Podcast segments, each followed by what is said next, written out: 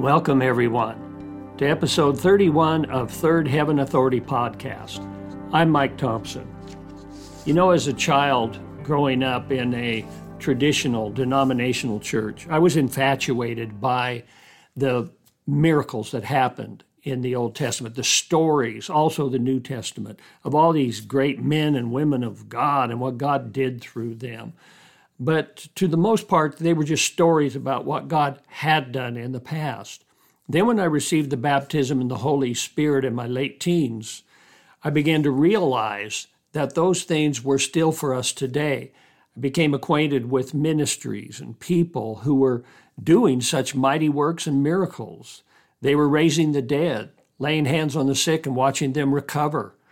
They were performing all kinds of miracles. I saw Um, food being multiplied to feed five, ten times as many people as there was enough food that should have been able to take care of them. And all of these miraculous things just made me hungry to have the power of God. So I got into the Scripture, began studying it, and realized that it was for New Testament believers today. Do you believe in the miraculous? I certainly hope you do. Do you walk in the miraculous? I'm going to try to help you a little bit today because this podcast series is on Third Heaven Authority. So we primarily have been dealing with the authority that God has given unto us. It's a spiritual authority. It's an authority based upon being seated with Jesus Christ in heavenly places and how that we operate from a heavenly perspective, looking down and dealing with circumstances on this earth, rather than an earthly perspective, looking up and trying to figure out how to get God to move for us. Third Heaven Authority. But today I want to talk to you about Third Heaven Power, that the power of God is flowing through you. You qualify for that power because you have the Holy Spirit placed on the inside of you. The Holy Spirit is the dunamis, the intrinsic nature and power of God to be released. The same Holy Spirit that was brooding over the face of the deep and original creation and then formed what the uh, architect and the master builder had dictated into a natural creation. The same Holy Spirit that raised Jesus from the dead. The same Holy Spirit involved in all of those miraculous stories throughout the Bible is in you. And he is there to release God's power in your life. When Peter gave that first great sermon after the Holy Spirit came in the second chapter of Acts, and he was preaching, and he said, "Men of Israel, hear these words, Jesus of Nazareth, a man attested to by God to you by miracles, wonders, and signs which God did through him in your midst." We know that uh, the writer to the Hebrews even said that God bore witness both with signs and wonders, with various miracles and gifts of the Holy Spirit according to his will, in proving Jesus and in proving the new kingdom that was coming. In John's Gospel, verse or chapter fourteen, beginning with verse seven, Jesus said, "If you had known me, you would have known my Father also. And from now on, you know him and have seen him." Philip said to him, "Lord, show us the Father, and it is sufficient for us." And Jesus said to him, "Have I been with you for so long, and yet you have not known me, Philip? He who has seen me has seen the Father. So how can you say, 'Show us the Father'?"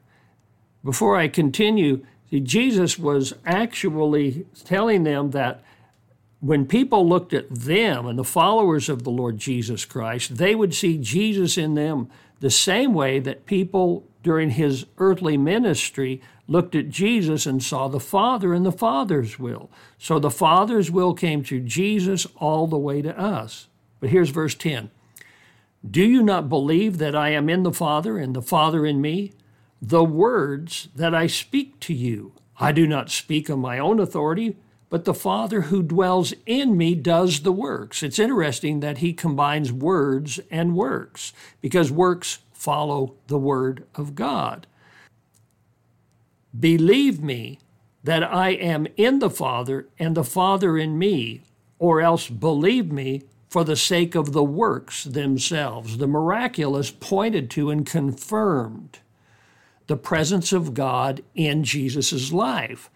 And now he's telling his disciples that the same miraculous works are going to be performed in you to prove the presence of God and the kingdom in you, as well as to meet human needs. He goes on, verse twelve, "Most assuredly, I say to you, he who believes in me, the works that I do, he will do also, and greater works than these he will do, because I go to my Father."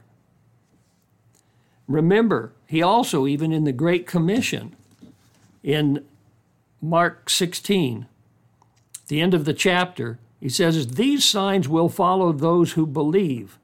In my name they will cast out demons. They will speak with new tongues. They will take up serpents. And if they drink anything deadly, it will by no means hurt them. They will lay hands on the sick, and they will recover." So then after the Lord had spoken to them, he was received up into heaven and sat down at the right hand of God. And they went out and preached everywhere, the Lord working with them and confirming the word through the accompanying signs. So signs, wonders, miracles, gifts of the Holy Spirit, the power of God is present with us and exists in us, and it needs to be released. In fact, the Holy Spirit, the dunamis of God, the power, the word dunamis is a word that we get dynamo or dyna, dynamite from. And so it's talking about an intrinsic power. It's there in us, but we have to learn how to release it. It needs to become energeia, another Greek term, the release of energy of that power. That's what's displayed in every miracle that occurs.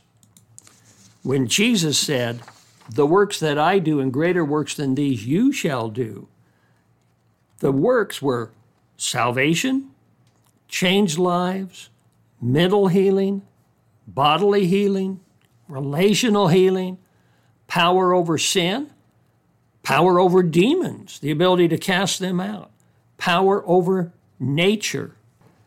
A sign is something that appeals to the understanding. It catches people's attention, their intellect, and they go, "Oh, wow, look at what's going on there. That's unusual. That's magnificent." A wonder is something that appeals to the imagination, where people are just caught in how in the world could this have ever happened. A miracle reveals the supernatural source. And gifts of the Holy Spirit reveal that it's of God. It comes directly from Him. So these are the realm of the supernatural, the miraculous that God intends for us to operate in. And I have a few things that I want to share with you concerning miracles in the life of Jesus, in the life of the apostles and other New Testament figures, and then how they're to be manifest and working through you as a believer in the Lord Jesus Christ. God wants you to experience that power in your life. You know, that power saved you.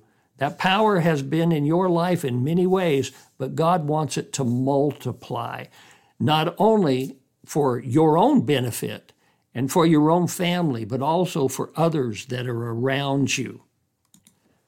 Miracles are real. They should be the norm for the Christian life. God does invade human lives and circumstances with His natural power to alter the natural laws that affect people and the circumstances that they're involved in. And of course, we look to Jesus as our primary example in all spiritual things. So as our model of performing the miraculous, let's just pick up on some principles from His life. Jesus, first of all, was not passive in His approach to miracles. Even the few times that occurred without Him actually praying, miracles still followed him.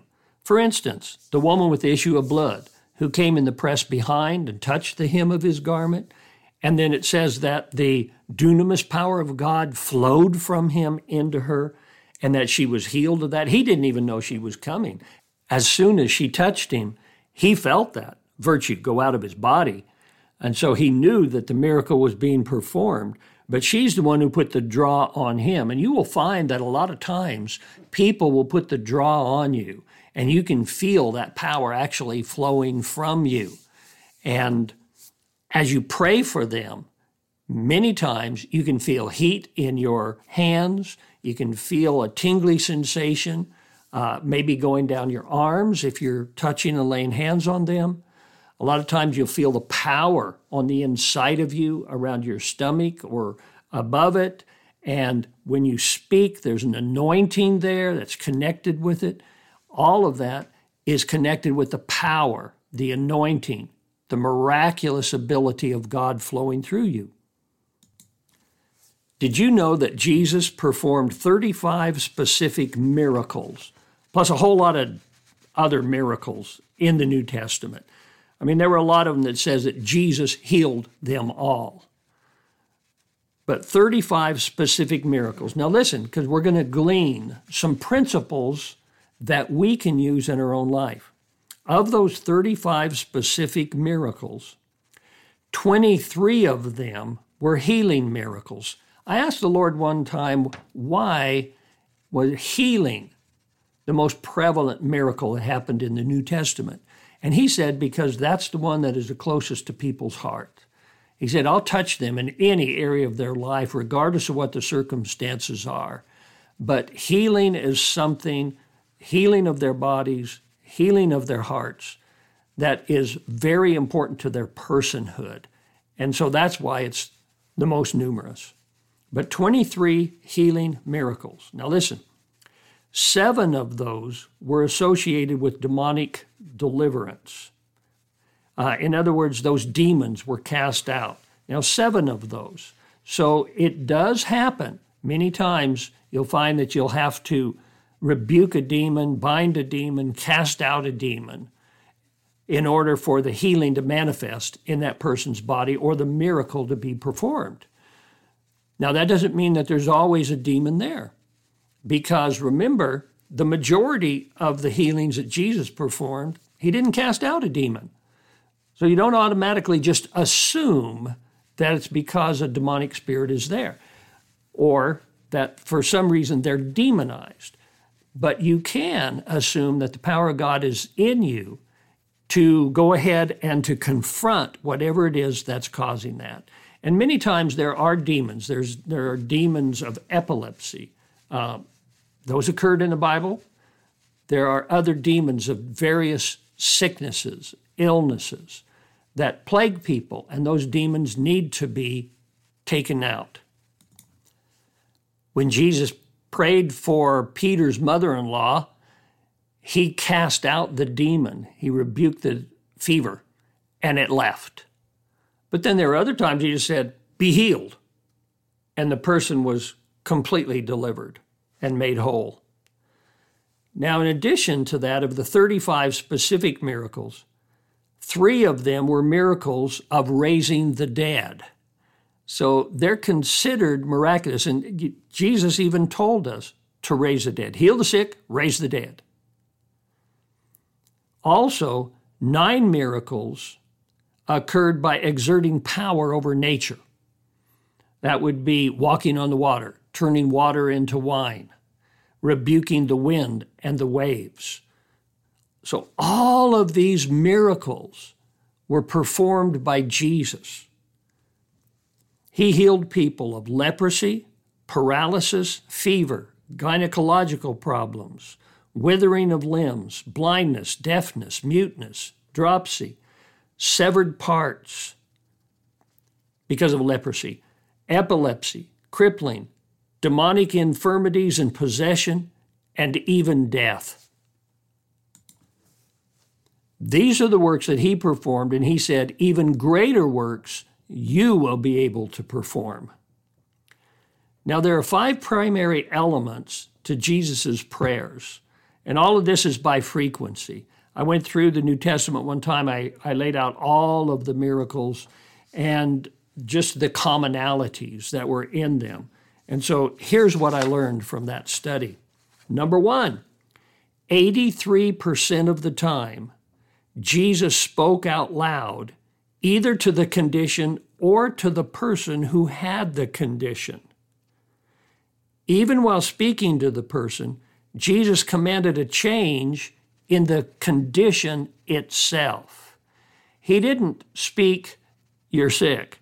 He spoke, "Be healed in Jesus' name." He actually spoke to the problem, and he spoke the answer to the problem. And that released the power of God to come. Now, if Jesus did that, then we better do that also. That's why so many times, led by the Holy Spirit, I will say, "In Jesus' name now, I command that illness to leave the body and for the power of God to come in and to heal it completely in Jesus' name." The words of your mouth are one of the greatest releases of faith that's connected with the miraculous power of God. The second element is that Jesus laid his hands on them or touched them in some way if possible. The Bible says, lay hands on the sick and they shall recover. There's something about if you're close enough in proximity and you can do it, the touching by the laying on of hands in some way. Now, very often I'll lay hands upon somebody's head, or I'll just put my hand on their shoulder, or perhaps just hold their hand, but in some way make some form of a connection. And it seems to just draw the power of God in a very specific way. So forty-six percent of the time, Jesus laid hands. That's half of the time he touched them in some manner.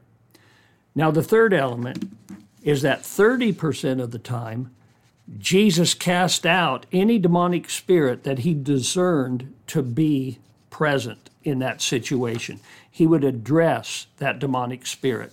And as I mentioned before, that's thirty percent of the time. So two-thirds of the time, uh, he didn't have to. He just spoke to the illness and released the power of God, gave the faith command of authority, and the power hit them, and it performed the miracle. But thirty percent of the time, he felt it necessary to address whatever spirit was involved in holding that person in bondage so that it would inflict, by the very nature of the demon itself, an illness upon them, but also attempt to keep them from being delivered from it. One of the things that I often look at is if it's some kind of an illness that is long-term, Uh, if it is not healed by medical science today, if it has some kind of a progressive or growing nature, to consider that there might be some kind of demonic spirit that's attached to that, or at least influencing and attempting to cause it to continue. If it's incurable, then there may be a demon there. So listen to the Holy Spirit and deal with that. But never go around condemning people or allowing other people to condemn you.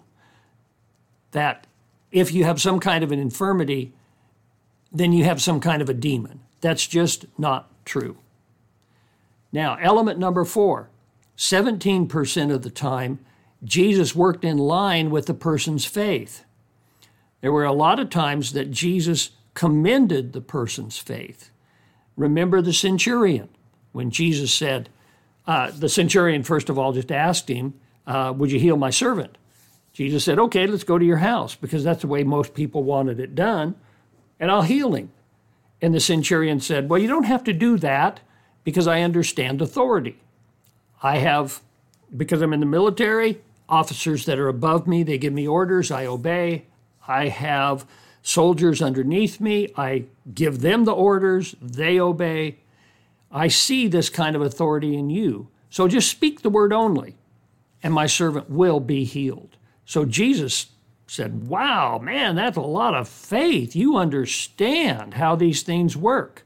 The authority, to be in authority, one must be under authority. He said, so okay, He spoke the word only. The power of God was released, and the servant was healed that hour. You know, there was another time Jesus spit in the earth, made mud, put it on a blind man's eyes. Now, the blind man isn't the one who initiated that, but Jesus did. And he knew that would connect with the person's faith and would extract faith and belief, because something is different. It shocked him into a place to where he could receive, and the power of God came with him. So there's that point of contact that Jesus always tried to work with the person's faith. And so that's what we should do. I very often will ask a person what they're believing for. And then if it is, if I feel that it's right, then I'll go ahead and pray with that. If I think that they should be believing for a little bit more, then I'll start working with them. But I always attempt to work with their faith. Now, the fifth element is that thirteen percent of the time, Jesus forgave the person's sins when necessary. Now, again, I've got to caution you. Don't tell people they're in sin because they're sick or because they need a touch from God or a miracle in their life. That's just not true. Sometimes it does exist that way because sin and disobedience to God and getting caught up in behaviors and mindsets that are counterproductive to God working in our life or even to uh, health of our bodies will cause an infirmity or a problem. So sin was not associated with every healing and miracle. Interestingly, the need for forgiveness wasn't mentioned with any of the demonic deliverances, because you would assume if it was because of sin or somebody's lack of spirituality, their problem, that it would have been connected more with the demonic presence that was in their life. But Jesus ministered only when he needed to with those few people, thirteen percent of the time, that needed some kind of a demonic deliverance in order for the miracle to happen. They needed forgiveness of sins, what they were doing that was either causing it or keeping the miracle from happening. One interesting miracle was that Jesus prayed for a blind man twice. So sometimes you will find that you need to pray twice. That's not a lack of faith. He prayed for him, his eyes opened to where it was blurred vision, and he could see men as trees walking. Jesus prayed for him the second time, and the healing occurred completely, and he could then have clear vision. Did you know that in both occurrences when Jesus raised people from the dead, they didn't have any faith? They were dead. So it required his faith to perform the miracle. Now, because Jesus had trained his apostles in all of these things, they had watched him do it, and then he allowed them to follow the example and to pray, minister, and experience the miraculous themselves. We find then that after Jesus' resurrection, in the early church, they continued with that. In the book of Acts, for instance, the Bible talks about twelve specific miracles uh, that were performed by the apostles. And then, of course, numerous, where everybody that came were healed, et cetera. So there were lots of miracles, but I'm talking about specific ones. And of those, four were healing miracles, one miracle with demonic deliverance, two miracles of raising the dead, one miracle with angelic intervention. Interesting, angels are involved, and four miracles exerting power over nature. We also find that there are six miracles performed by other New Testament figures who were not named apostles. Five of those were healing miracles. One was exerting power over nature, and of those healing miracles, uh, one of the persons was raised from the dead. Then we also find that in the New Testament, there are five specific passages that tell us that all believers can operate in the miraculous. They are Mark sixteen, verses sixteen through eighteen, First Corinthians twelve, verses seven through eleven, James five, verses fourteen through fifteen, John fourteen, verses twelve through fourteen, and Galatians three, verse five. So as we see all of these things, we discover that, wow, the miraculous truly is available to us. Remember, you are new creations in Christ Jesus. You are filled with the Holy Spirit. The power of heaven itself is within you. You are called by the Lord Jesus to release that power through prayer, to obey the word, to do the word, and to watch the miraculous happen. You can do it. You are qualified. Just get busy doing it. Find people that need healing. Lay hands on them. Pray for them using these principles that I uh, described today, and let God do it. You don't have to perform the miracle. You have to believe, and then God's power performs the miracle. It will flow through you. God will back up His word within you. He will back up your faith and perform the miracle. That's good news. Father God, in the name of Jesus, I pray for every single person listening to this podcast. Lord, that you would place on the inside of them that anointing and that understanding and the boldness, and that the, they have the conviction that they're going to do it. They're going to do it. Bless God, if anybody can perform a miracle, they can do it. That's the attitude that you have to have. It's not like other people can do it. No, if anyone can, I can do it. I will do it. I will pray. I will operate in third heaven authority, and I will see the third heaven power of God operating in my life. I release the anointing for that upon you. In the name of Jesus Christ, amen. Please join me in future episodes as I continue to share from my heart and my experiences, and also from God's Word. Subscribe to Third Heaven Authority with Mike Thompson on your favorite podcast platform, and release miracles through your life.